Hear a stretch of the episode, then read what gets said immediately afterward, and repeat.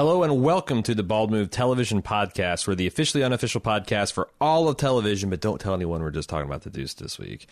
Uh, we, I'm your host, Aaron. I'm Jim. I, we should have said we are J-Ron. Our powers combined. Voltron and it up. Uh, we're here to talk about episode two oh eight of The Deuce on H B O. Nobody has to get hurt.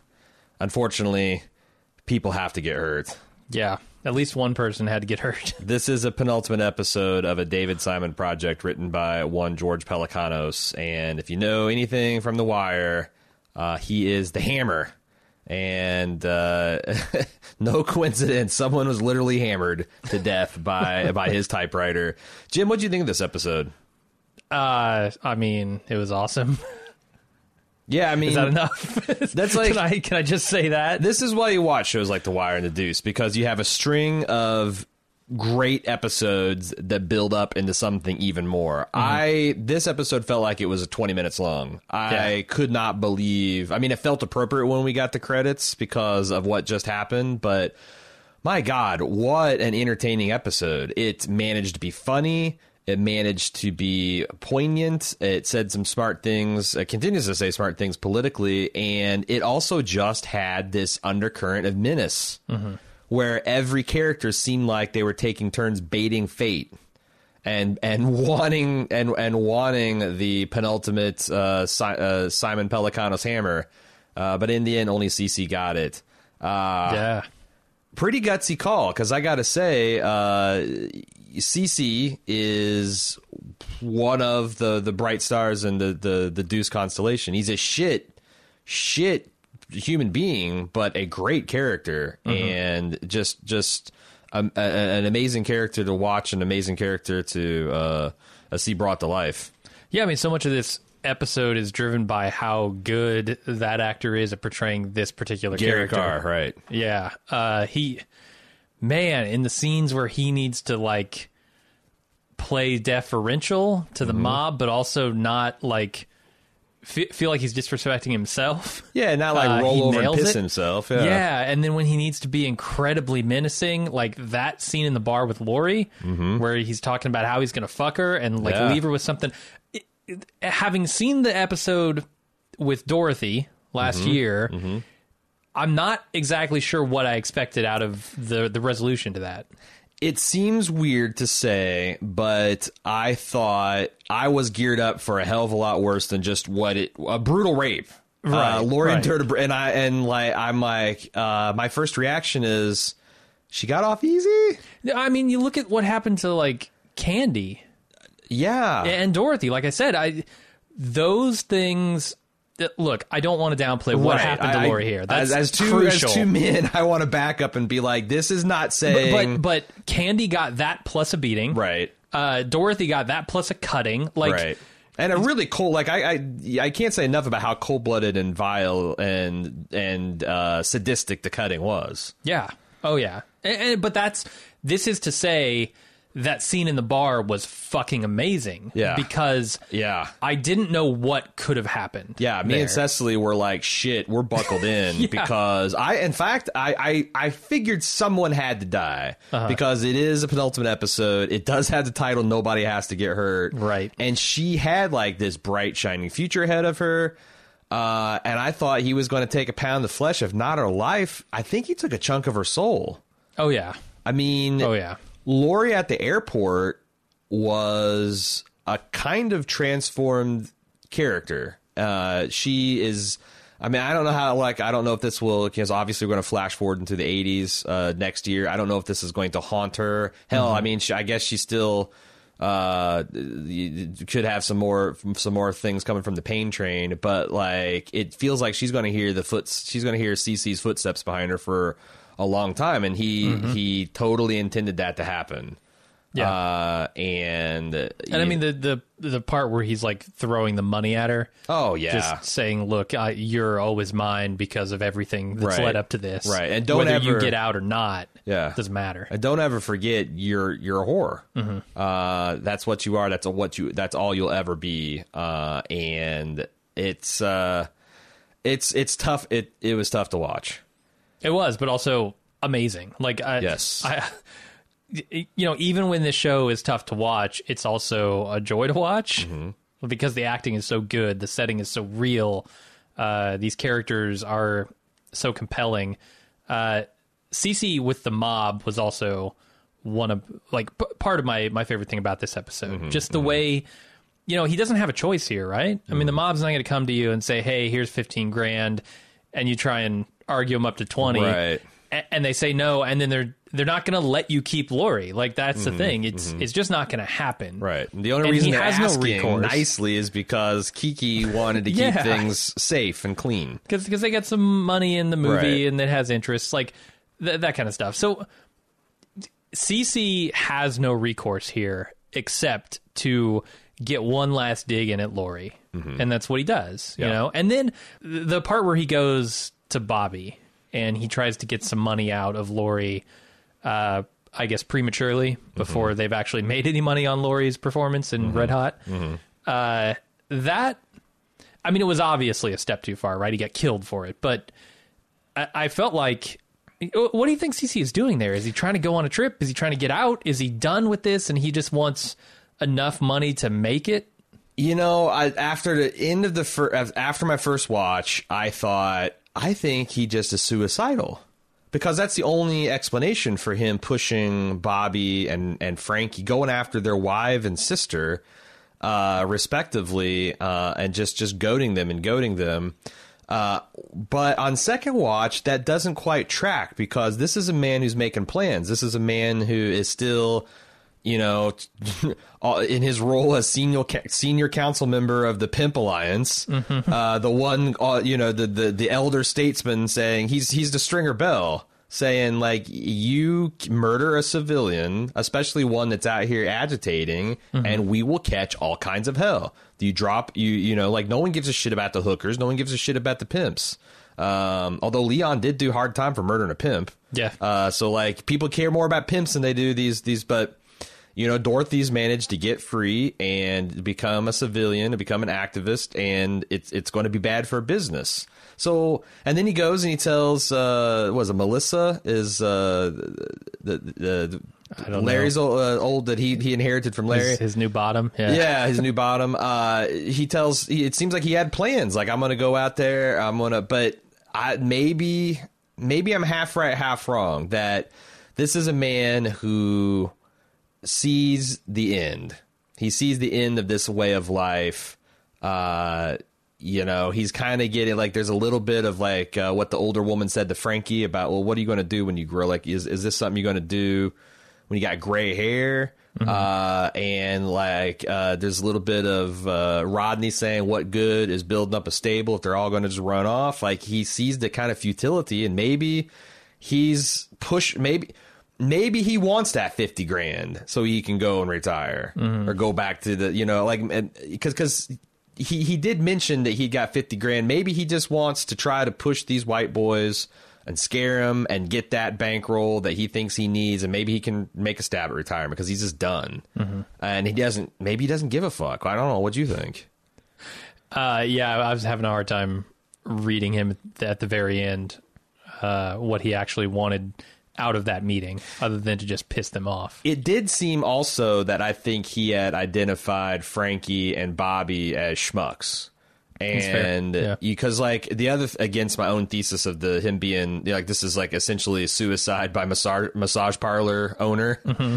uh, is that he seemed genuinely shocked that he got stabbed, and then he fought like hell on his way out. Like, yeah. that doesn't seem like somebody that's ready to give up. That's not the reaction you expect from them. So I just think that he thought that he was going to make these guys so uncomfortable and and and pigeon and and put them in the corner so hard, because, you know, Cece's not like Cece kill has killed people. We've seen him. Mm-hmm. So, like, I think one on one against any of these guys, it's uh, if he he pulls the first move, then, you know, it's game over. But uh, he just I think he did the math wrong.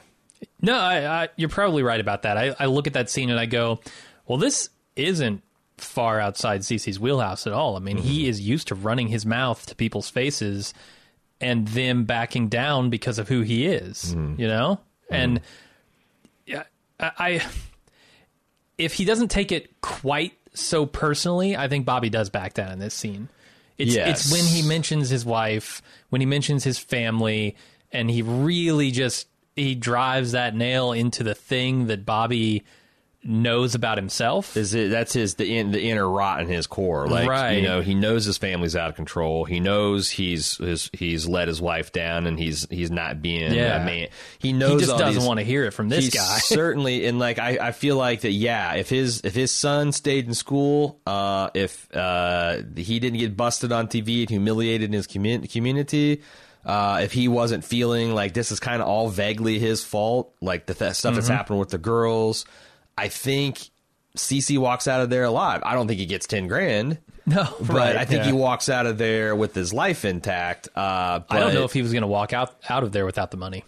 Honestly. Really? Like, I think he was just going to sit there flicking his lighter until something happened. But I think that's where whether that's get... I want the money or whether that's I get stabbed. Right. I mean, I think that's where it's like uh, you, you get the, the big Mike giving the rival drug dealer the heave-ho. Like, I think there's ways to get Cece out of the parlor without, uh, you know, him being in a tarp. Yeah. Like, you toss him down the stairs, do whatever. But I think he probably... You, so, yeah, you, you might be right. Because that might be part of the calculation, too. Just kind of like, I can do this all day, gentlemen. You know, right. I can sit here and disrupt your business. Run, yeah. So what the fuck are you going to do? Uh-huh.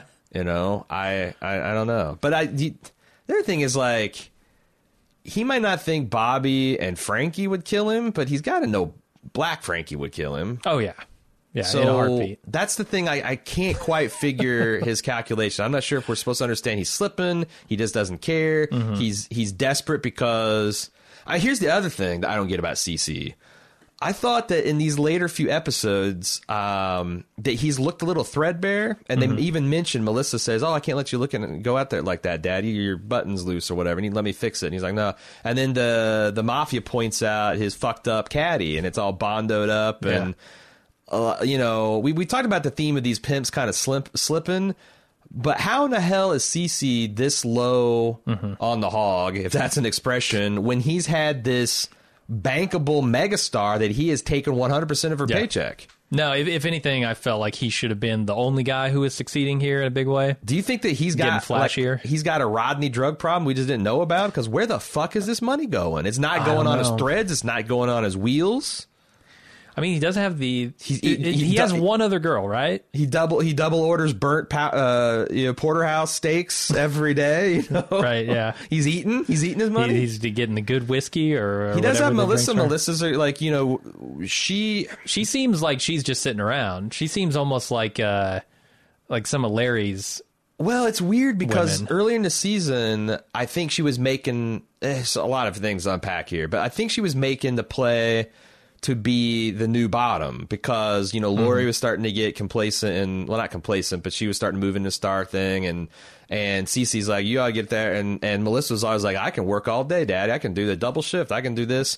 Trying to get his, uh, you know, attention and respect. And at the end, when he gives it to her, there's something different from the beginning of the season. Like, I don't know whether she saw, because it's, it's kind of like Lori and Ashley last year had the same experience where Ashley was the bottom. Uh, Lori came, she was the new, you know, but, but she was also old product, and Lori's the up and coming, and, you know, she's all full of f- piss and vinegar, and it's kind of Cece's new favorite, and she's rebelling against that. It's the same role, except for Lori just didn't give a shit. And she finally gets out, and I feel like Melissa's now like, well, what the hell? What's a bottom? Bi- I'm your only. Mm-hmm. Um, I, it, there's it's something interesting in her performance. Um, and it's also interesting to see that her lover from last season, uh, Beverly, I think is her name. The one that, uh, oh, got out of jail. Yeah. yeah. I, I had barely remembered that scene where Larry just lets her take this drug fall and like gets her into the sketchy, like, he, cause his dumb ass didn't know any better. Got uh, this, gotten this, obvious drug bust and and send her up the river and let her do that time. Uh, but but I, I wonder if, um, you know, because now she's free. So, like, there is a yeah. there is a glimmer of a happy ending where Melissa and Beverly just go fuck off and be awesome together, or as awesome as the two ex-prostitutes and an ex-con can be. You're describing this scene from last season, and I still don't remember it. Like, I honestly... It, I didn't know who this person was. Right, right. No idea. It's tough because it's been a whole season since we've seen her. And I'm and sure she looks way different. She, I mean, uh, I I guess, um, because she was always kind of like a little, uh, I, I think that was kind of one of her things is maybe she was going to seed too, but she was kind of Larry's bottom. And he hmm. even said, uh, you know, she's like, I remember the pimps having a conversation, him saying that, you know, she's like like, like a dog. She's so loyal. I don't have to worry about her carrying the weight, and she did, I guess. Mm-hmm. Five years hard, five plus years of hard time. Uh, never squealed on him, and see you see what that what that gets you. Going back to the theme of the pimps is, you know, talk about the pimps being soft. Now I know Larry's always been soft. He's a little bit soft headed, and he's also been a little soft hearted for a street pimp. But like Beverly, just with the sense of her moral outrage, robbed him, mm-hmm. robbed him at outrage point. Uh, yeah. And he couldn't say nothing to her. Which, right? It looks fucking weak. Let me say, C C would never let that happen. Yeah, but the thing is, is like, Larry's the same. He's, he's... Oh, I know. He's no C C. Yeah, he's at, he's he's already out this game. He just doesn't he know it yet. Yeah, for sure. Uh, which, you know, I... I thought Larry was my least favorite pimp last year because he wasn't cool, he was dumb, mm-hmm. and he didn't he didn't really have much to him. And him being in acting at least has made him, like, it's not just funny because I, and I guess it's not that he, I can't, Larry seems like he got fifty I points, uh, I Q points smarter from last season. Hmm. I don't know whether they just yeah. needed him to be, like, or maybe it's just uh, you don't have to be that smart to see, uh, you know, like race and class fucking you. Mm-hmm. That, you know, you don't need to be a genius to to, to feel someone's boot on your neck, and, and, and that's what that I'm reacting to to that kind of uh, vibe he's giving off. But he's yeah, could be he's gone from my least favorite to, well, I mean, first there's there's not a, there's not a lot of pimps left in the game now. Right, he's my favorite pimp of the two Name that are left. Me.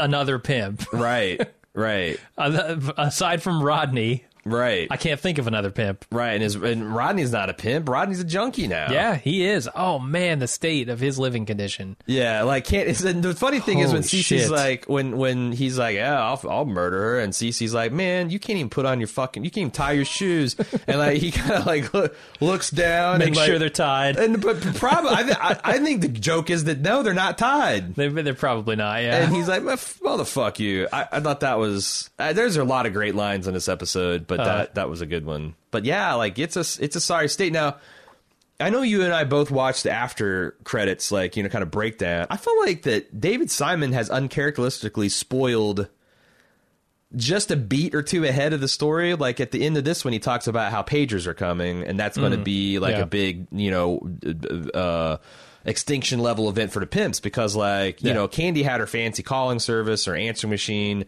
Now she can be out on the street and take a call. Like, you literally, I, I she could be with her kid and yeah. get a call. I mean, she could, she could be directing a movie and get a call. Like, yeah, yeah, yeah, yeah. Like, dude, what do you need pimps for? Now, I guess the answer is still security. Mm-hmm. But you can go to the mob for that. You could go to the mob for that, or you could go to you could you could uh, partner up with a parlor and uh-huh. cut him in for. There's like a lot more options you could do with this technology. Like, pimps are being automated out. They are, man. They are. They're feeling the pinch just like the American auto worker. But I thought it was weird for him to discuss this as a concept. Uh, I'm assuming it's because when next time we jump, it's going to be over. Mm-hmm. But there's been two or three times this season where I felt like you're kind of spoiling next episode's plot a little bit, Mister Simon. Yeah. Uh, all due respect. Yeah, that's probably fair. Um, some of the the shots they put into, I mean... Look, I get it. It's a next time on kind of thing. But mm-hmm. at the same time, you don't want to give away too much. And I feel like they've given away some things. I won't discuss them here. Uh, mm-hmm. If you really want them, you can go watch the after credits stuff. Right. Uh, but that's the interesting thing about Cece. He might be getting out in the wrong way at the right time. Mm-hmm. Right? Like, uh, but man, I think about the life of a pimp. What good is a life if you're simply surviving? Well, I mean, because that, that's all a pimp ever does. That was the thesis of, was it Lucio? What, who's the the the flash Lat- Latino guy? Uh, well, he's not flashy. He's like understated elegance, because like oh, that yeah, was the yeah. whole statement. It's like, what good is having it if you're not going to flash it? Uh-huh. Like if you're not living this pimp life, you're right. It's like if you're not living the pimp life to the fullest, you're essentially Bobby. Well, oh, who the even, fuck wants to be Bobby? No, not even Bobby wants to no, be Bobby. No, no, he doesn't. Uh, but but my point is, like, even if you're living the pimp life, it's still not a life that provides you any comfort or safety or no. uh, joy. It's all just hustle. It's all like constantly, where am I going to get my next dollar from? Right. And fuck, that seems like a bad way to live. Right. But, you know, it's a lot better than being, you know, uh, a junkie on the streets or yeah. homeless or like. There are worse fates, certainly. Yeah. I mean, from from where these guys are coming from. And that's the thing, like, uh, you know, like maybe little Cece grew up with uh, his mom was a hooker and he grew up in one of these uh, flats that was owned by a pimp. And like, what must that have been like? Like you, these these kids. Uh, you know, that's one of, one of the reasons education is so important mm-hmm. and strong social safety nets is so like mothers and fathers don't get in positions where they're making Rodneys and C Cs and for that matter, fucking Bobbies and Vincents and Frankies. Yeah. Like, you know, you, you want you want solid citizens that product produce to society. You got that shit don't come from nothing. They don't mm-hmm. that they, they didn't just pop off the tree ready to contribute, ready to help. And I guess that's why I like Eileen's story so much is because she was leading a life like that, where everything was just focused on how am I going to get to the next day with mm-hmm. food in my stomach and mm-hmm. a roof over my head.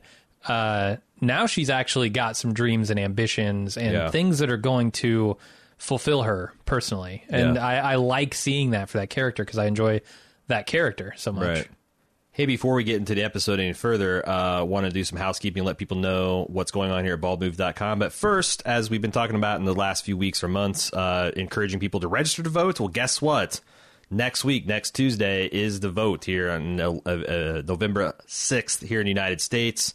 Uh, there, I'd like to encourage people to not just vote, but also be prepared and informed when you vote. Uh, I think a great site to do that is vote four one one dot org.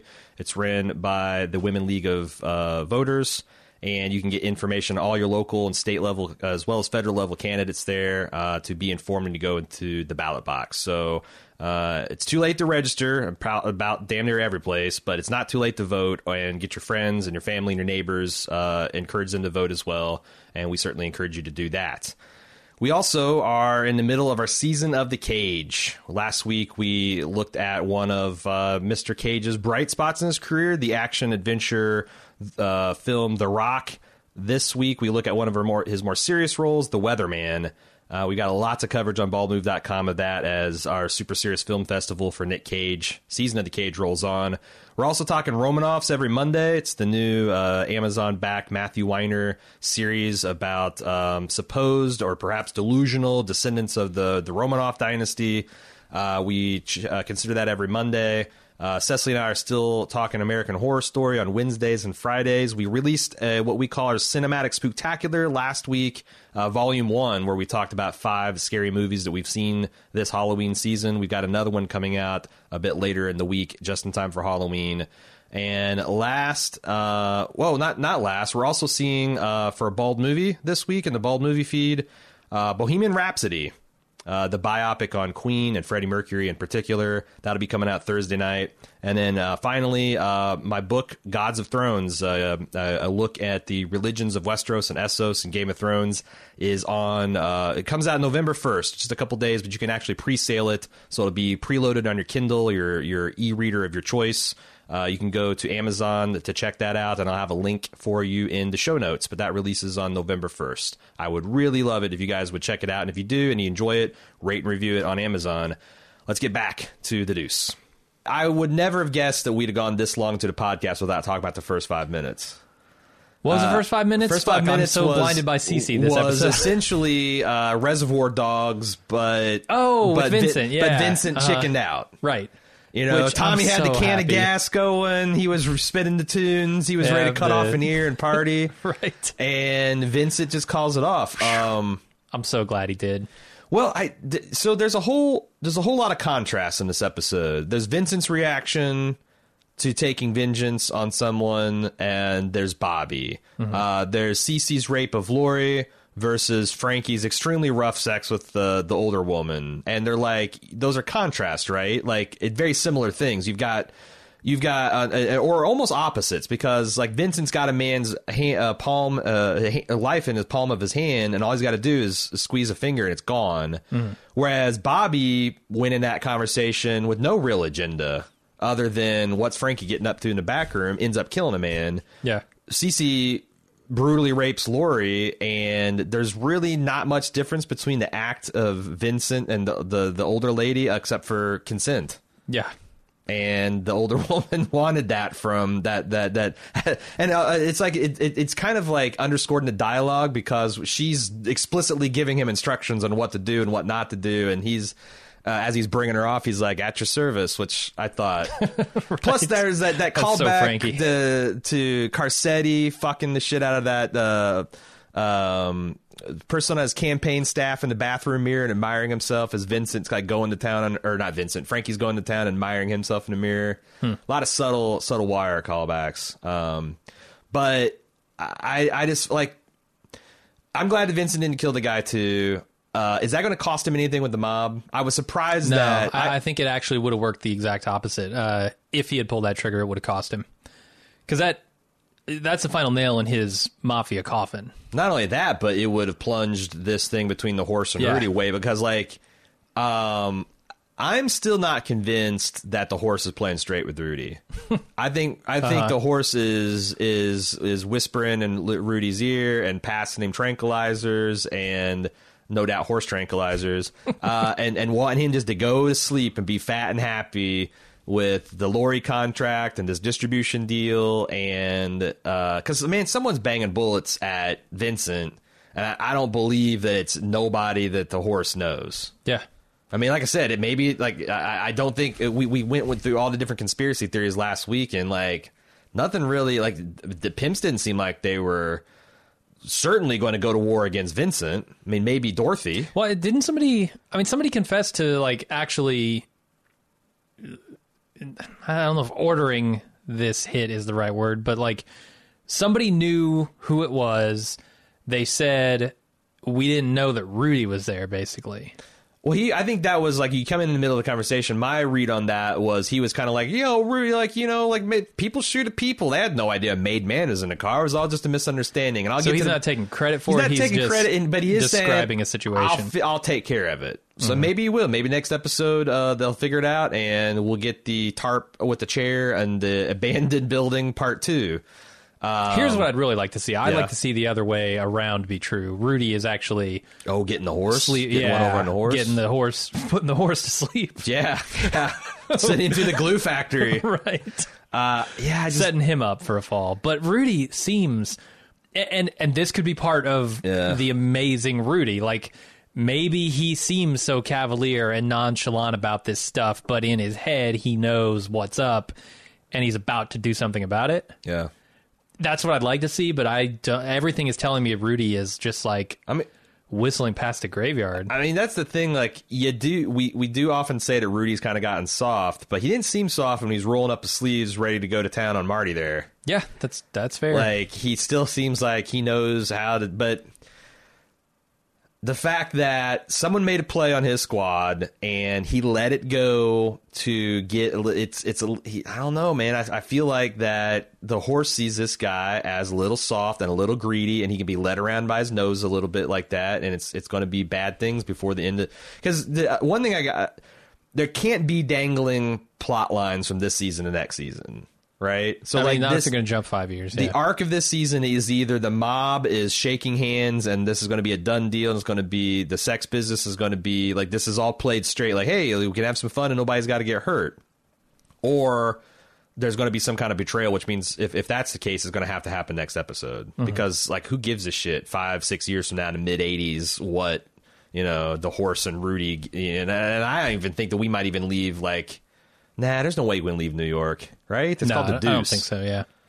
I think this is about the change. Yeah. Um, you know, we're we're five years from now going to catch up with how uh, fucking uh, suit and tie boys. Yeah, Gene, they're all Gene they're all wearing the, suit and ties, Gene, but you know who the, I'm talking the Gene about. Gene and the moral squad, yeah. Right, Gene, how his plans are actually shaking out, right? How his uh, economic warfare against yeah. the, the pimps and the dealers and all that stuff is, is going to happen. It just seems like...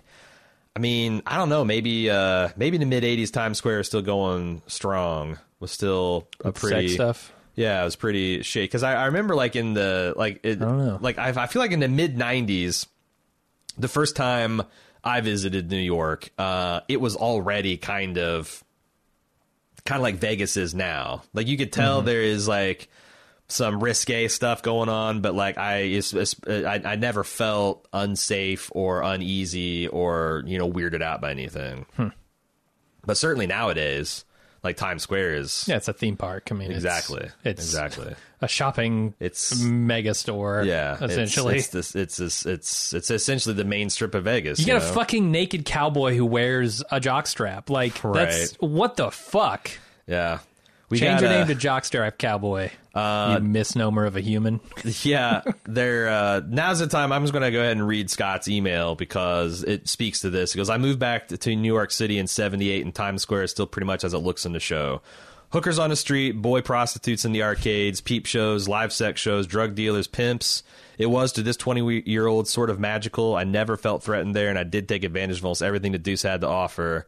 But now it's this Disney N Y C with M and M stores, naked cowboys that aren't even naked, and Starbucks. Goodbye, old Calcutta, and hello, Lion King. Yeah. Uh, and then he designed a one-off T-shirt that says, uh, mate, uh, it's, it's the famous picture of Circus Circus on, uh, you know, in the, the late seventies, uh, uh, Times Square. And it says, uh, make Times Square scary again. So, can you imagine if they had done just a Amsterdam with Times Square? I know. But how it'd have been a different type of adult theme park. Yeah, yeah, yeah. I mean, even like someone should fucking try it. Like, I guess mm-hmm. Reno, maybe. Uh, well, Times Square is so fucking boring. I went there. Yeah. I don't know, four years ago. Yeah. And if you don't want to spend a hundred dollars for some M and M's, mm-hmm. it's fucking stupid. Right. like, right. I don't know. I didn't see the appeal of Times Square. Yeah. Yeah, but, you know, like I said, I, I grew up in a cornfield in, in Mooresville. I was I was like uh, I was literally like a chimpanzee that was let loose on an aircraft carrier. I just, yeah. you know, I didn't know what to do with myself. I, I none of this seemed comforting or familiar. It wasn't scary. It was just it was just mm-hmm. loud and smelled weird and and uh, made my neck hurt looking up at everything. Yeah. Um, So we talked about uh, the the mob hit that wasn't. So we both think that was that that, that didn't cost Vincent anything. Mm-hmm. You know, maybe it even maybe it even raised his his esteem a little bit. Uh, do you think Vincent could actually kill the guy? That is a question I asked myself after watching the episode, and I came down on the side of no, but I actually don't know why. Hmm. I don't know if it's because the things running through his head are, you know, like I said, the, this is the final nail in your mafia coffin. If you mm-hmm. do this, you're in forever. Uh, there's no way out for you. Maybe mm-hmm. it's partially Abby. Maybe it's partially uh, just this other life that he wants to lead. I, I don't know, but I came down on the side of no. Yeah. What? what do you, how do you feel about that? I don't know, because I think you're supposed to, you know, I talk about these contrasts in dis- different scenes. And you're supposed to, you're supposed to, uh, if, if I'm right, this kind of like almost dialectic scenes. You're supposed to understand, like you, you, you synthesize the two and come away with stuff. Like, what were the differences between Bobby and Vincent? You know, one, you had a guy that's antagonist. One, you had a guy that's utterly submissive and literally begging for his life and swearing on his mother and his wife and his kids' souls.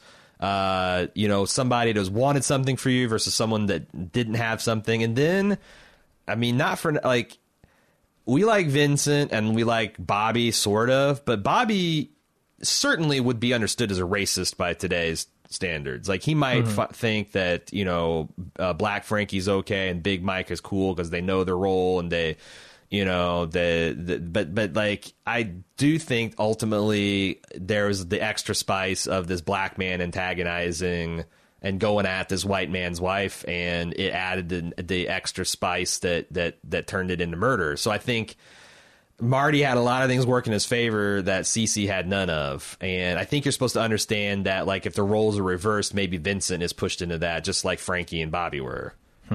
But I don't know, because Vincent, I think, is the smartest, smarter of the three. Oh, easily. So easily, yeah.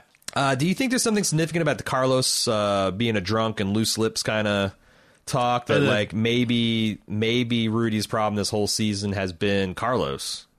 That he's, I mean, it's been one of his problems, yeah. Yeah, but, like, more than just, you know, being kind of a lovable loser that gets the left foot truck all confused. Maybe he just has been running his mouth uh, to the wrong people. Well, now he's out there looking for a job, right? Mm. Which could be more dangerous than having him in your organization, honestly. Right, if he knows, like, your... But what's... Right. I don't know. What kind of secrets did, did, would, would he know? I don't know. He probably knows schedules and routines and shit like that. And for a hitman, that could be pretty valuable. Right. If the horse wants to go out and recruit Carlos. Right. Maybe do some damage. Uh, another thing about Vincent is I love the scene where he goes to talk to his old man, uh, played beautifully by Armand DeSante, mm-hmm. uh, and ask his advice about women. That, I mean, this so this like Godfather shit is so hard for me to relate to. The idea that, like, I think you're supposed to understand that these women kind of know that to be a man and this this the the in their own eyes they have to kind of step out and and but but there's something that makes them feel special that they always, like, you know, these other. I had to look it up because I didn't know, but this uh, Italian word uh, that he used to describe his women is, essentially mm. means whores. Hmm. Like, you know, yeah, these are nice women. I had some lives, but compared to the mother of my children, that they're, they're nothing. And, like, there's I don't know, but.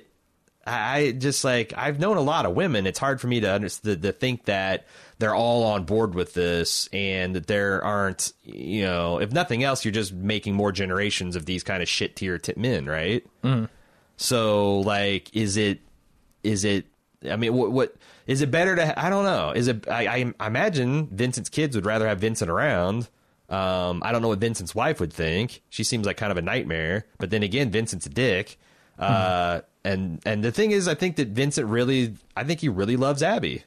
He loves that, but, but they also did a good job of showing how, what he loves, but the, the fundamental difference between them. Yeah. That she's just more curious mm-hmm. and he's content to, like, I'm not going to ask too many questions.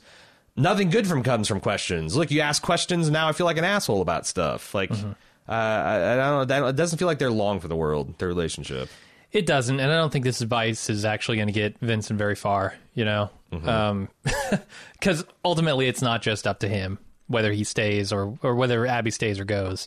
Uh, it's up to right. Abby, and Abby, I think, is growing more and more dissatisfied. There's the look she gives him after, you know, this this discussion of the, the Manuel Camp book, um, mm-hmm. where she just seems to know mm-hmm. that this is over, and it's it's only...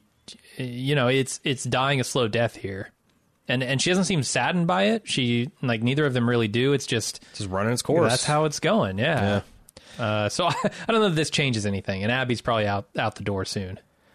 Do you... Uh, so Frankie picking up the the wealthy older patron... Mm-hmm. Uh, I mean, that's that's just to, number one, have uh, some fun at the doorman's expense, being uncomfortable, having to let this guy up to... Although mm. you'd think the guy would be used to it by now. You that, would, This yeah. doesn't seem like it's the first time it's happened. Fuck no, it's not. um, But, like, it, it's, it seems perfectly poised to serve to ask Frankie, what are you going to do? When are you going to grow up? And what are you going to do when you get old and you can't pull this shit anymore? And for him to gaze out and dare the universe... to do something about it, say, ah, I, I, me old, I, I can't picture it. Yeah. Uh, it's I, almost like he's dooming himself to to live a, a long and uh, sad life hmm. in that scene. See, I think I, I think what we're going to find out is these bullets for Vincent are actually, it's, it's, it's, it's season one huh. all over again, where he catches a beating meant for his brother. Uh, well, no, he doesn't. He actually gets mugged. Um, but but he catches a lot of grief. People are looking for him, actually looking for the brother. I wonder if um, yeah, I don't I don't know because I feel like they they Frankie's played most of his cards this season face up. Like, you know, he's he's lost his wife. We've found that out. We know about his money trouble. The only thing I can think of is maybe uh, would would the horse found out that Rudy had invested in the money and that was already his to invest and he's trying to go after Frankie and ain't hitting Vincent instead. Mm-hmm. I, what I'm getting at is like it, like the ultimate The Wire, Pelicano, Simon irony seems like it might be coming to bear and that Vincent is going to take the bullet meant for Frankie Mm-hmm. Uh, and Frankie's going to, the, the one has no plan and no prospects is going to be the one that somehow survives this, this carnage. Yeah.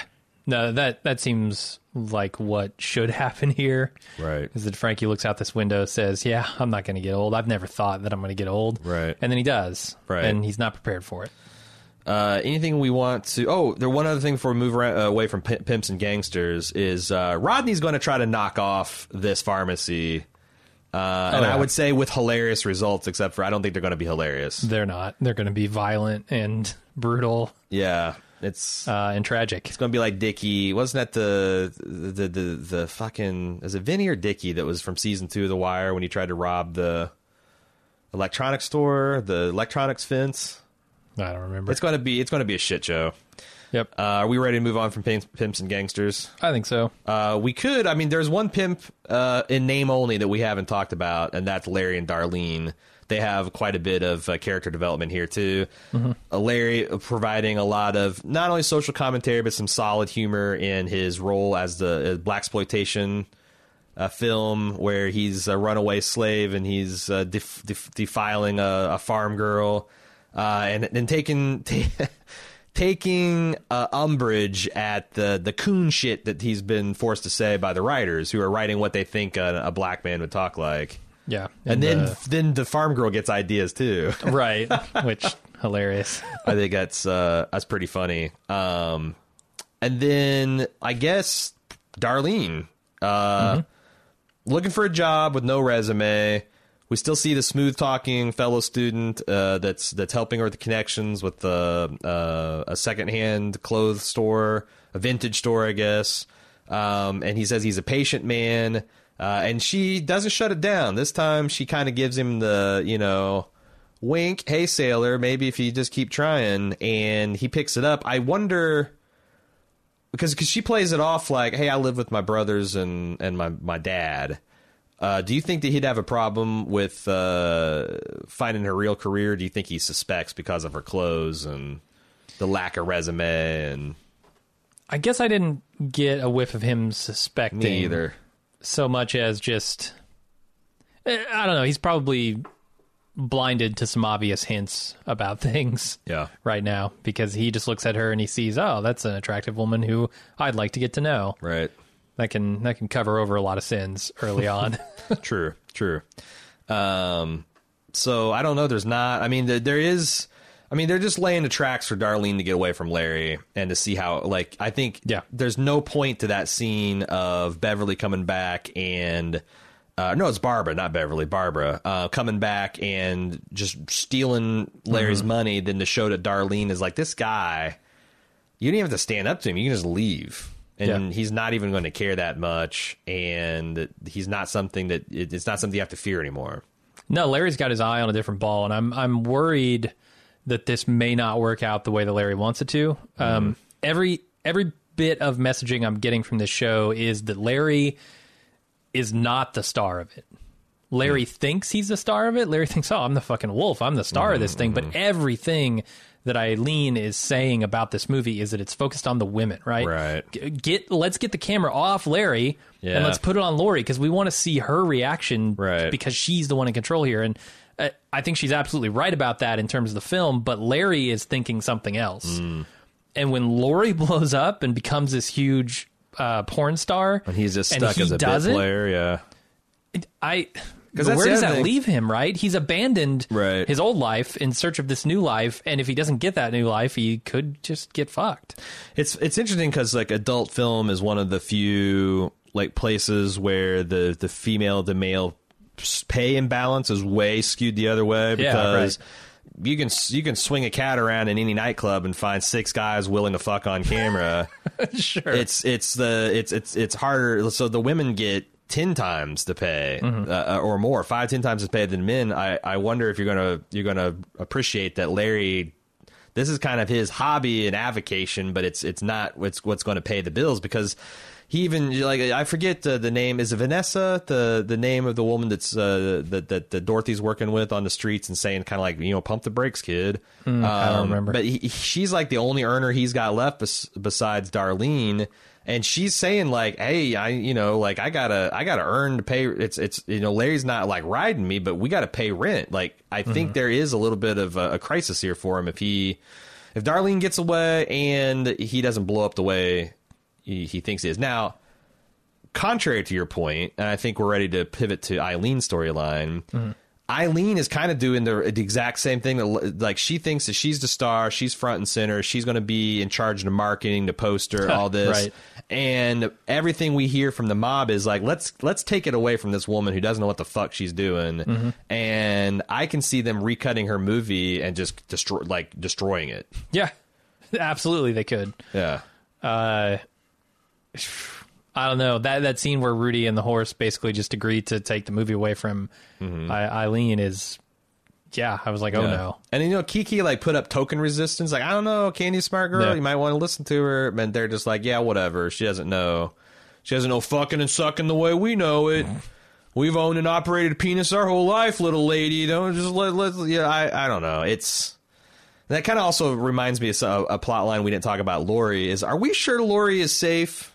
Because Lori just got bought and sold like a pack of cigarettes. Yeah. And I know enough about Linda Lovelace's career post Deep Throat to know that even though she was an adult mega superstar, she was also essentially a sex slave hmm. that had no say in what was done to her, her body, or what films she made. And, you know, I, I got to wonder, like, is this a three film deal? Plus, you got to fucking suck anybody we need in Hollywood to grease the wheels, or any client that we want to pacify, or us if we get, like, what has Lori gotten herself into in this this contract? Well, they did say it's a three movie contract plus the rights to option her and other things. But is it like an old school Hollywood contract, like Judy Garland locked in a closet and fed nothing but cigarettes until she lose weight kind of contract? Like, like. You, you, you, you I, I don't know, because that's the thing. Like, that's kind of old Hollywood, and if anything, mm. old porno's got to be worse, right? Yeah, oh, of course. So I don't know. I feel like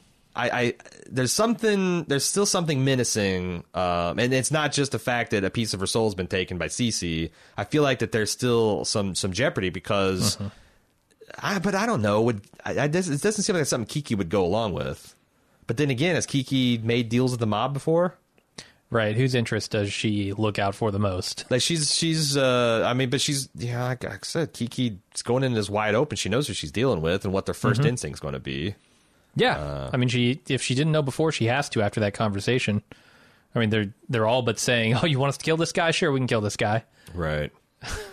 Uh, but I don't know. There's a lot of uh, there's a lot of the show telling us that Eileen's going to blow up and be the next big thing.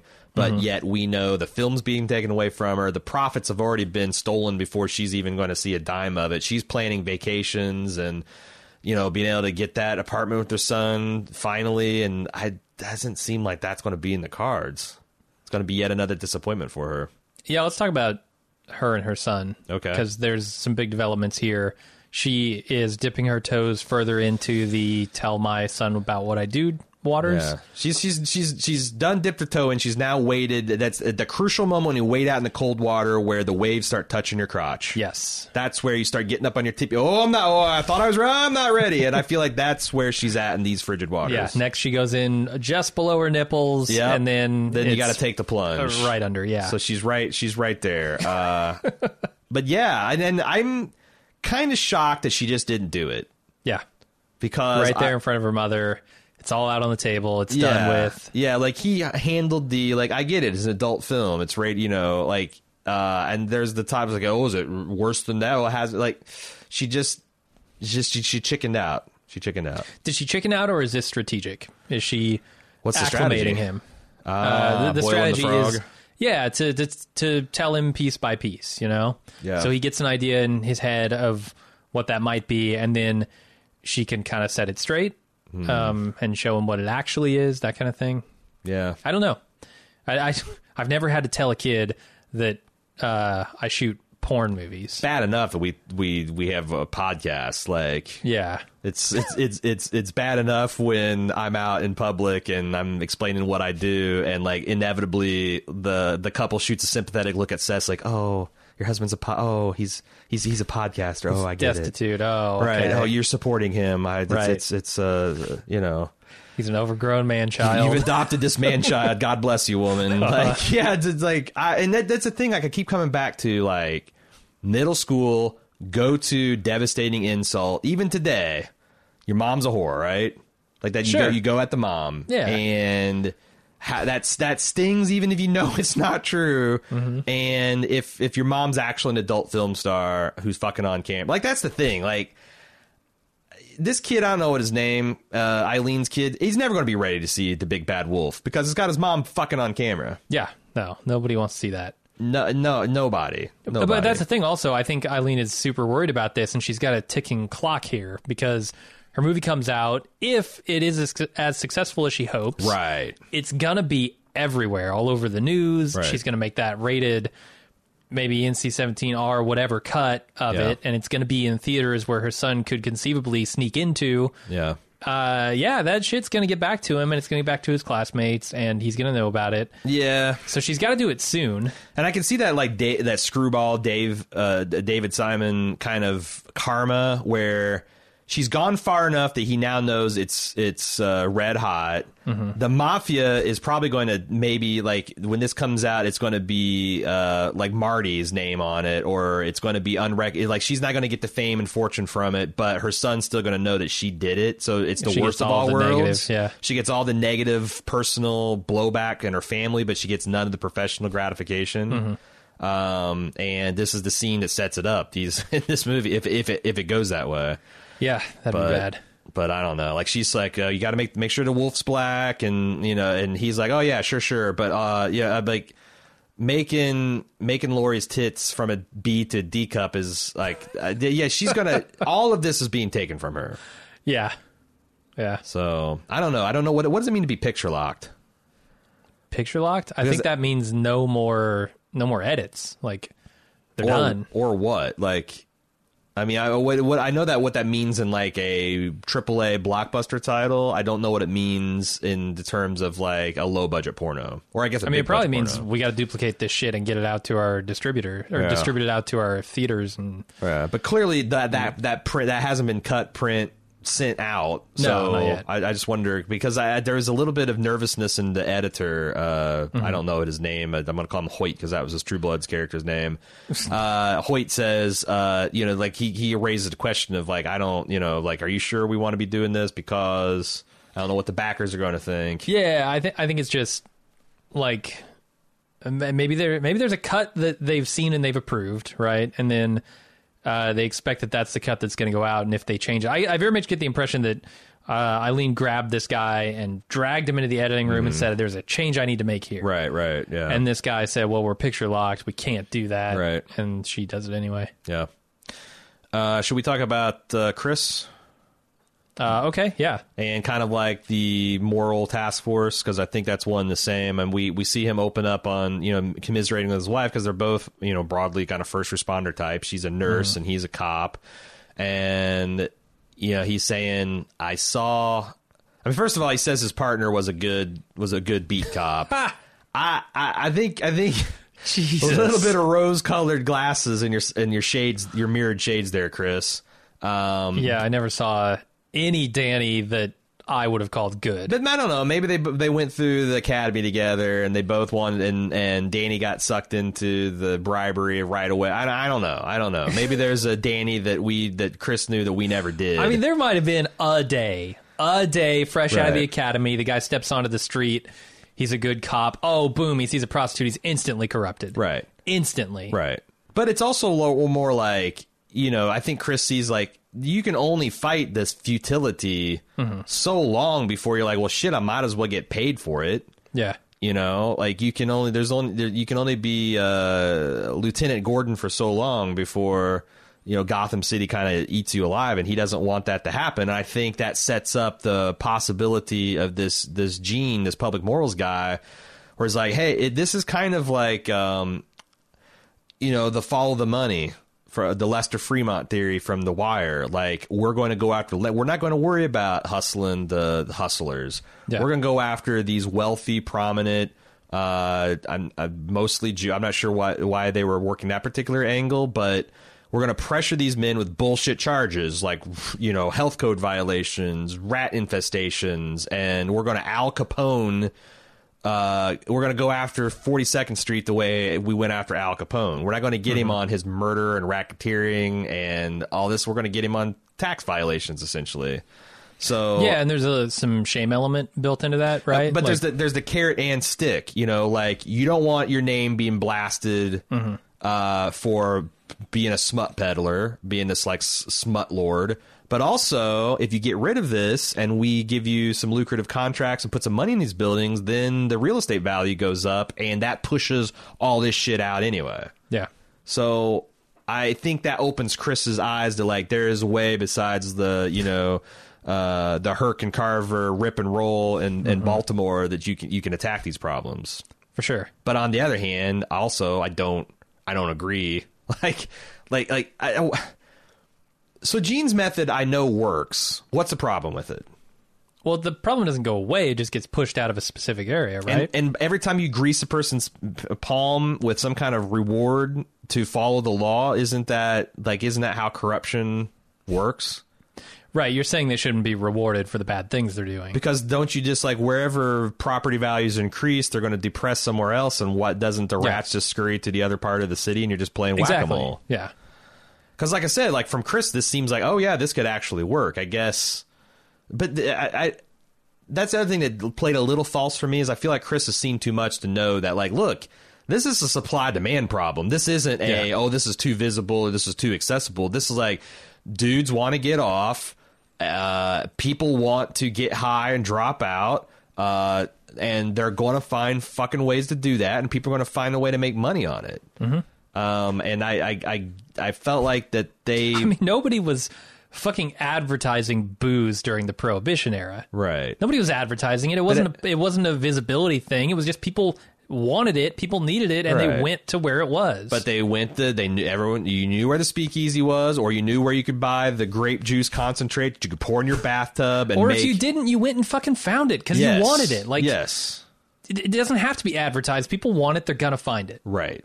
So I, I I thought that that they played Chris a little naive, I, although I guess maybe a little bit. It's just kind of like The Wire. Like, the, what struck me in my most recent rewatch of The Wire is how even the cops in season one missed the lesson, and season two missed the lesson of The Wire, where, you know, when they finally got the F B I's attention and they're like, oh, yeah, we definitely want to go after these politicians who corrupt money, and like McNulty and company, like, what about these fucking dealers are shooting up our streets? Not seeing uh-huh. that, like, it, it's just the, the Dave and, and Dorothy disconnect, right? Mm. Like, yeah. we got to make these these top level changes, and all the bottom stuff will just fall in line. It's much harder to to, to attack that, and it's it's it's a lot slower, more patient game. Right. But that's the way you make true progress. Um, this is why I like Dave's plan so much. Dave and Abby's plan versus Dorothy's, which isn't a plan at all. Do you it's wanna, just a day-to-day, I'm on the street, I need to help a random person, let's do it. I kind of want to talk about that, um, but I also, there's only one other point I want to make about this Gene guy. Okay. I was terrified throughout this encounter with the science fiction writer, I guess, uh, science fiction fantasy writer, uh-huh. that this is going to be his downfall because, you know, living this closeted life uh, as a moral task force crusader, he is uniquely vulnerable uh to to being his spot his spot blown up and having to resign in scandal and shame. And I kept on thinking that, like, this guy asking after him is going, like, I, I thought that he was going to get busted, or he was gonna, something is going to happen. Yeah. So it's a sting.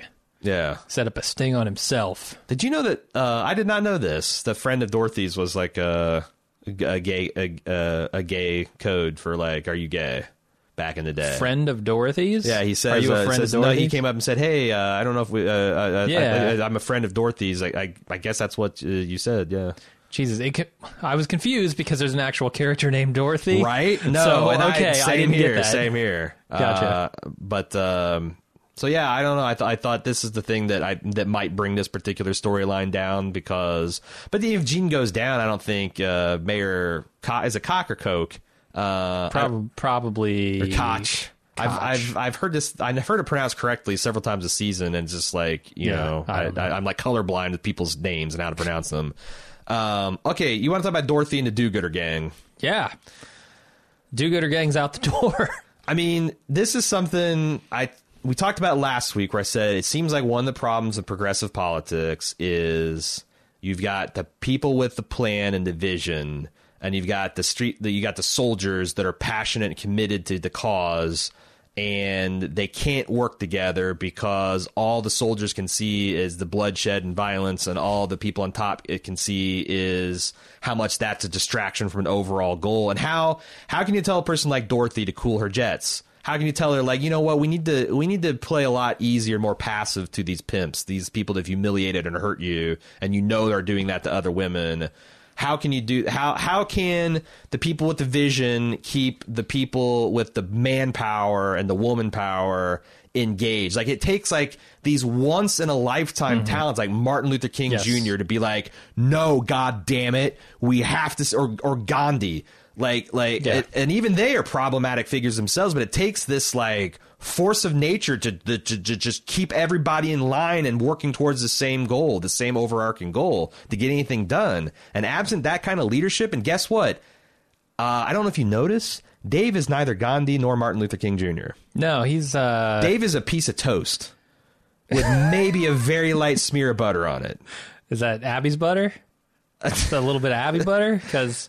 Abby, I, I, what's she gonna do now? Okay, okay so you're right. Yeah, you're one hundred percent yeah. right. Like, so this, this is this is the this is this is this is the problem with revolution. Trying to trying to overturn the system. Yeah, it's it's always it's the quintessential problem. And, and God knows, I I have no idea other than find a superior leader who yeah, just that's what you need. And, you and, need you need an incredible leader to rally the people around your cause. Yeah, uh, and those are you know sometimes once in a generation. A couple in a generation. It's it's a damn near impossible task to find right. that. And that's the thing is, like, if you find someone smart, strong enough, with the education, with the background, there's so many better things they could be doing selflessly to to advance themselves. Like, they have yeah. to almost sacrifice all of that potential uh personal gain. Like, these these like, they have to like squander their talents on making things better mm-hmm. rather than just like you know fuck it I'm fuck this public sector shit, I'm gonna go and you know make a fortune, I'm gonna you know run a mega church, I'm going to start a technology company, I'm going to you know I I don't know it's it's it's frustrating to see this thing that's actually working fall apart for entirely understandable reasons from both sides. Yeah, it sucks because I think Dave Dave is a bit of a coward here uh, mm. to just say this one person is causing us trouble and so I'm going to give up. Yeah. Like, that doesn't seem... I mean, we know he's not the great leader that we're talking about. Right. So maybe I shouldn't maybe I shouldn't harp too much on it, but like he wa- he walks out the door in this episode abandoning both the cause that he feels so strongly, or supposedly felt so strongly for, mm. and also this woman who is in on the same cause and may have feelings for him. I I don't know what, what the status of that is. It just seems like a cowardly thing to do. Yeah. And it also feels like, I think that, you know, if we're talking about the, like, uh, the activists versus the leadership, it's like, it just reaffirms like, oh, things got hard for you, Dave. Things got thing, things got hard for you, and like, oh, you're going you're going to quit because it's too hard. Like, mm-hmm. I got a straight razor shoved up my armpit and twisted around, uh, and I'm still out here. But that yeah. I think that my that's another subtle criticism I'd have with this is I felt like Simon put his thumb on the scales by showing that Dorothy's um, kind of like growing militant activism is actually uh, turning is is actually not being well received by. You know, it'd be one thing if, if the other prostitutes were like, right on, girl, we need all this help and help us and organize us and all that. But her bullish tactics are, you know, fucking them over, too. Mm-hmm. So it's like, I think most times there is a little bit more of a split decision that, like, you know, it it, it felt odd to me that, like, the the entire Deuce had turned upon Dorothy in in in this brief season, hmm. and I felt like that maybe was Simon trying to, I don't know, he he's a he's a prophet of doom for sure, uh, and like there is a little bit of fatalism to this. Like you're right, like. Dave, I mean, I, I guess he's trying to tell a real life historical. Maybe, maybe Dave's out there. Fucking listen to the people on the front lines, and maybe uh, people on the front lines realize that you, do you, it, the only way to get a whole generations out of the situations caused you pain is to allow the system to continue a little yeah, bit longer. I, I mean, every person you get out is another person who comes in. That's right. The thing that Dorothy doesn't and fucking she, get. Well, no, is, but she does get it. She just doesn't care. It's such, it's so fucking stupid. Right. Like, okay, so you saved this person. Right. But you just opened up another vacuum, which another girl is going to fill. Right. Wh- which girl do you care about more and why? Right. Well, let's get this whole problem solved. I, right. Man, but I just, it's, I it's... have no patience for small thinking like that. Yeah, which yeah, yeah. It sucks because you could also, you could look at that and say, well, Jim's a fucking... Uh, sociopath yeah, you're, and you're, doesn't give a shit, has no empathy. You're an ivory tower liberal that doesn't really give a shit about, like, you're just moving chess pieces on the board and you don't. The problem is if you give a shit about the girl who's in the situation now, yeah. and you give a shit about the girl who's going to walk into that situation in right. the future, th- your only option is to change the situation for good. Yeah. You, you can't just help a single person because that means you've opened an opportunity for another person to get abused. Right. Well, it's and like, it will happen. Let's say you and I, you know, let's let's our our biggest trauma in our lives is we were raised in a stupid cult. And let's say that mm. we decided we wanted to take down a Jehovah's Witnesses once and for all. And we recruit a bunch of man and woman power. Uh-huh. Uh, sane ex-Jehovah's Witnesses would have nothing to do with us because they want to get out and, like, just live their fucking lives. So we have... sure, yeah. We, and like, like, what do you think the breakdown percentage-wise would be, like... You'd have militant. You'd, you'd have a bunch Jehovah's of militants. Witness, like, yeah. You'd have a bunch of people that, like, want a bunch of different things. You want people that, like, you know, that...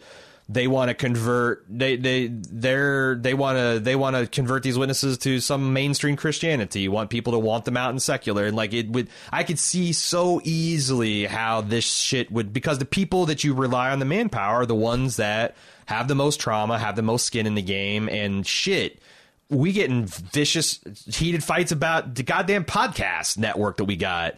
Uh, you know, like, oh, and this isn't like. I mean, it's our livelihoods, but it's not our life. It's mm-hmm. not our actual lifeblood that we're spilling here. I can see so easily how this shit just spirals out of control. Yeah, and that's why you need someone stronger than Dave in yep. the mix. And, and that, that might be flexible, Abby. Honestly, or... that could be Abby. Yeah. I'm I'm looking to Abby now, like, fuck Dave. He's off the bandwagon. Fine. It's Abby's turn to step yeah, up. I agree. Be the leader here. Not rely on this dude for support.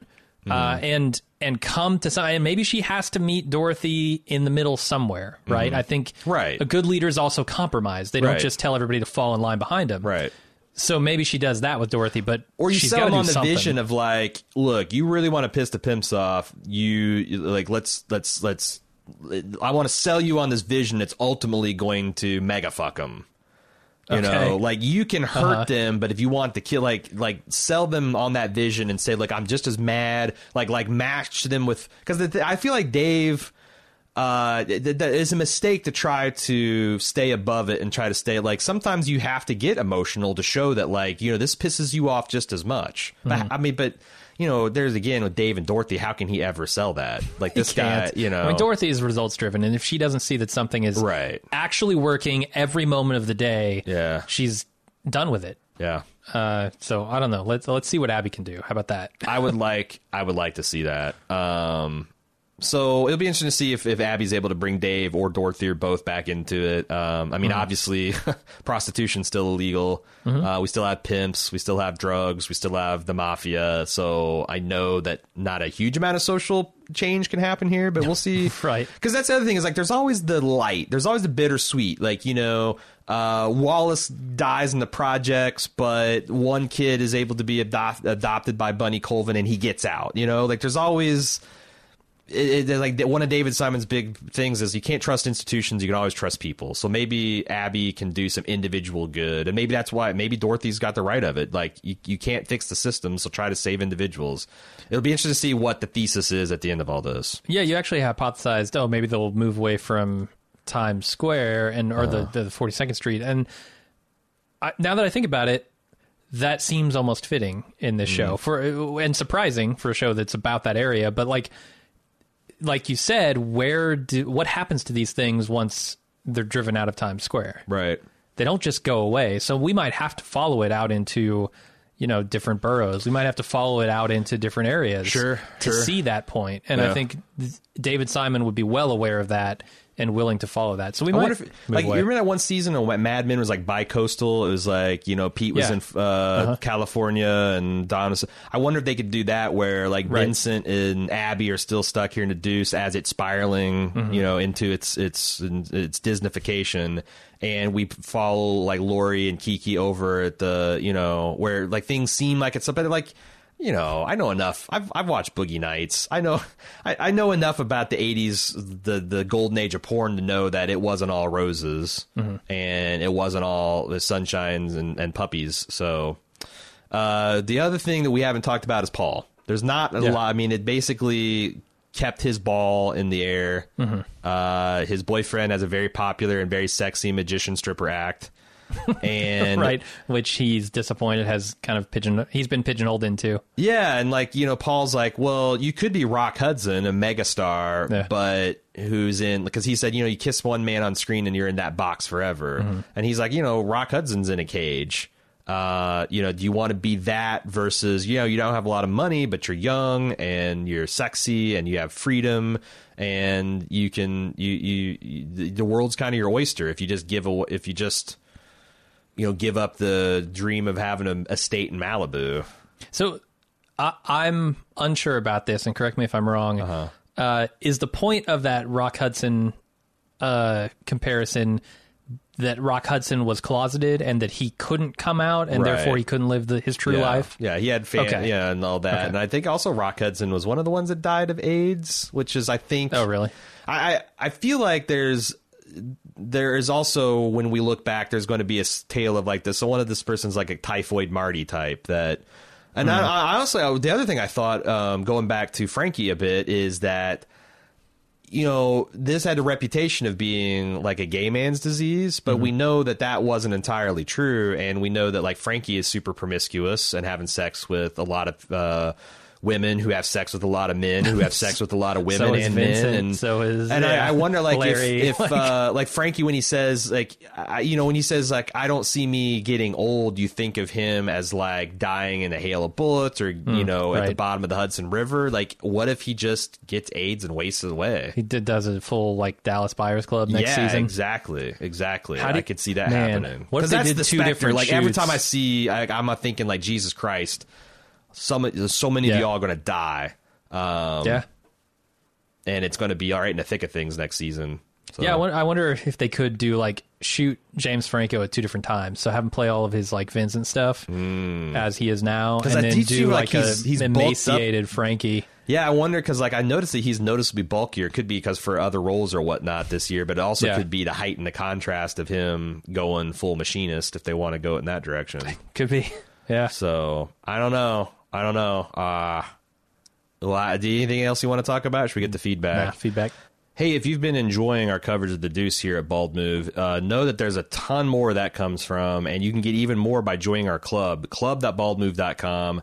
Uh, not only do you get all the content everyone enjoys, you get a bunch of special bonus features. For example, a lot, uh, some of the things like our live watches, Uh, and our script rewrites and some of the other bonus features that we've got for the season of The Cage, a super serious film fest, uh, uh, looking a, a six-part look at Nick's, Nick, Nicolas Cage's film career. You have to be a, a club member to enjoy that, as well as things like Lunch with Jim and Aaron, our quips, uh, our live recordings of our podcasts, our ad-free feeds, tons of bonus features that you can peruse for free and, and sample at club dot bald move dot com just by visiting. You don't have to even buy anything.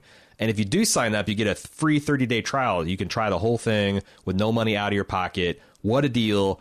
Uh, support independent podcasting and get some nice things for yourself by going to club dot bald move dot com. Uh, all right, T V at bald move dot com is where you send in this feedback, or we have a thread on our forums, forums dot bald move dot com. Already considered Scott's feedback. Uh, let's move on to Lauren M. Something I thought about after last episode. What if all of Paul's extracurricular activities leads him to potentially uh, passing H I V on to his boyfriend, Kenneth?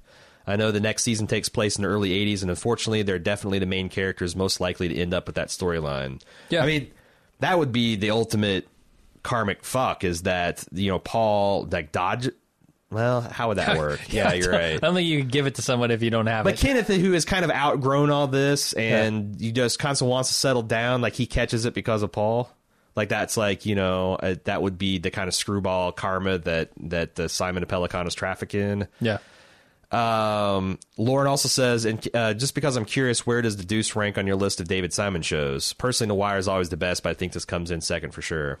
I've only uh, seen two, The Wire and this. Yeah, I was just talking to Cecily that I've got in the off season, I've got to watch Treme. Mm-hmm. Like, it's, you know, I don't think it's going to be as, uh, as gripping maybe, but it's got to, it's it's got to be the same way that, like, okay, you might not see where everything's going, and it might not be pulse pounding from week to week, but it's going to be excellent quality television that is going to really make you think or be profound, like, once or twice a season. And the only way to do that is to spend the other eight hours spinning the yarn, because mm-hmm. so many, so few sh- shows do that, build these elegant house of cards across weeks and months just to knock them over. And very few do it with the skill like the, of, of David Simon. But yeah, it's, It's honestly hard for me to imagine something, you know, beating, like, David Simon beating The Wire, because me, to me, that is his most purest thesis about society, comprehensively and inter- as, as as comprehensive and entertaining as you can make it. The, the, the Deuce feels like almost like a Cliff Notes version of that, that you can just breeze through in three scene, uh, three seasons. Uh, not as much sex, not as much vi- or much more sex, not as much violence. Um, yeah.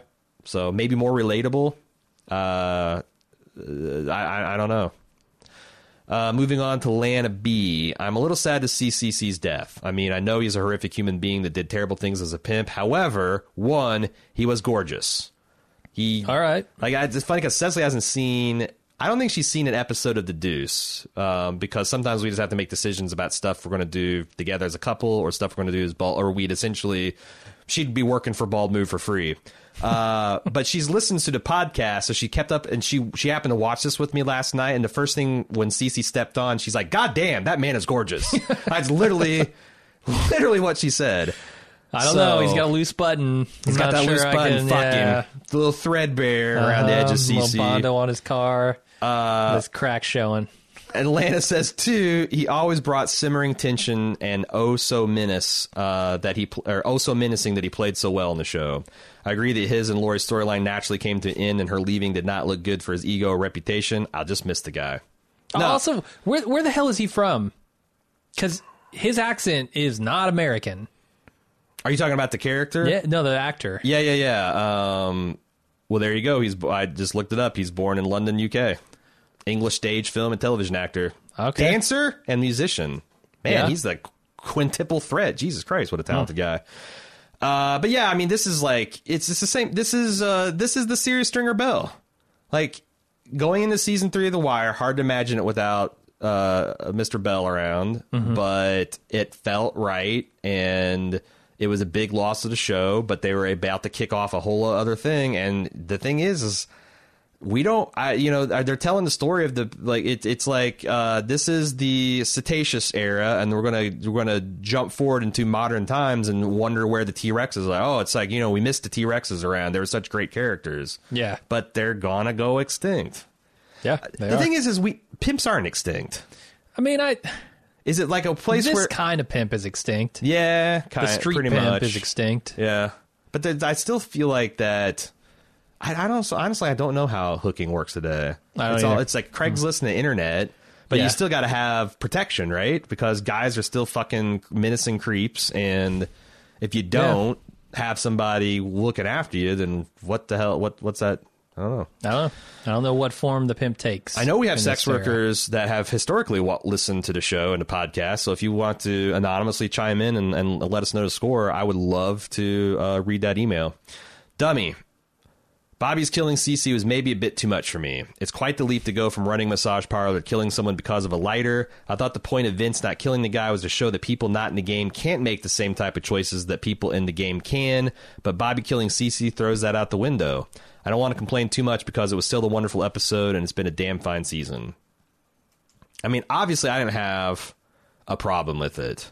Yeah. And I think that you're supposed to see these as two opposites. And, you know, honestly, Bobby's not a crime death, or Bob, Cece's not a crime death. It's a cri- it was a it was a it was a crime of passion. Mm-hmm. This is not a mob, mob hit. This wasn't over business. This was purely personal. Yeah. Uh, versus Vincent, who's all business. Like, if this death isn't going to help me out, then why do it? Mm-hmm. So I, I think that's the thing. Like, guys like Bobby kill people all the time. You know. Uh, get a little, people get lippy at each other. People drink too much. People stay out too late. There's all kinds of shit, bad shit happens. So I, yeah. I didn't think it's like he made a conscious decision to kill the man. It's almost like a reflex. Absolutely. I mean, Bobby is the criminal world's Danny, right? Mm-hmm. I mean, Danny did the same thing an episode ago. Mm-hmm. He shot himself in the head. I don't know what Bobby's going to do about it, but right. Uh, that's that's the equivalent here. Yeah, that's the thing. Is like, what? How does Bobby live with this going forward? Yeah. Because uh, I don't see him being a made man, uh, the least of which because he's Irish. Here's the thing. Going forward. Bobby, Bobby lives with this until he gets caught. And then he fucking kills himself, right? Like, I, Danny was that type of guy, too. Danny could live with any amount of guilt, yeah. any amount of heinous shit that he's done, he could live with. What he can't live with is it being exposed. You know, maybe maybe Frankie takes the the credit slash blame for it and, be, and parlays that into being a maid. Nah, there's no way. No fucking way Rudy makes this guy. Frankie? Yeah. I mean, he's probably more reliable than Carlos. I mean, like... He's not, he's not constantly drunk or high or... Yeah. He probably wouldn't steal left shoes. I mean, like, that. But the thing, he's, he's like Fredo, right? Mm. V- Vito doesn't bring Fredo into the family. Fredo has to be born into the family. For sure. I yeah. think Rudy sees Frankie coming and like, I don't care who the fuck you killed and how much money it saved me. Because you, you, I, I got to think there's going to be a scene of uh, Rudy sending someone to to to C C's stash house and like rifled. Because like, mm-hmm. should we just pay this guy fifteen grand? Fuck that. Uh, someone greased him for us. What if he brings Vincent in and then Vincent wants Frankie in? What does Rudy do? I don't fucking Rudy know. tells him probably, probably tells him to go fuck himself. I don't know. Uh, Kuman, yeah, they, yeah. So I priced too high, Vince. Yeah. Uh, Kuman says my vote for the line of the season, perhaps the series. Damn, y'all murdered the shit out of that motherfucker. uh, pretty good, pretty good. Yeah. Finally, Eden. Uh, Cece's murder definitely puts Dorothy even more into Pimp's crosshairs. Not only was Cece the one keeping them from hurting Dorothy, and uh, but that unlikely voice of reason oh, has shit. been removed. Yeah, you're right. Now, uh, but not only that, the pimps will link his disappearance to the mob. With Lori safely in California, Dorothy becomes a proxy for all the prostitutes trying to get out from under their control. Hmm. Interesting. Yeah, I... Man, Dorothy's a woman without a country now. Uh, the streets don't want her. The respectable reformers, uh, she's she's too extreme for them.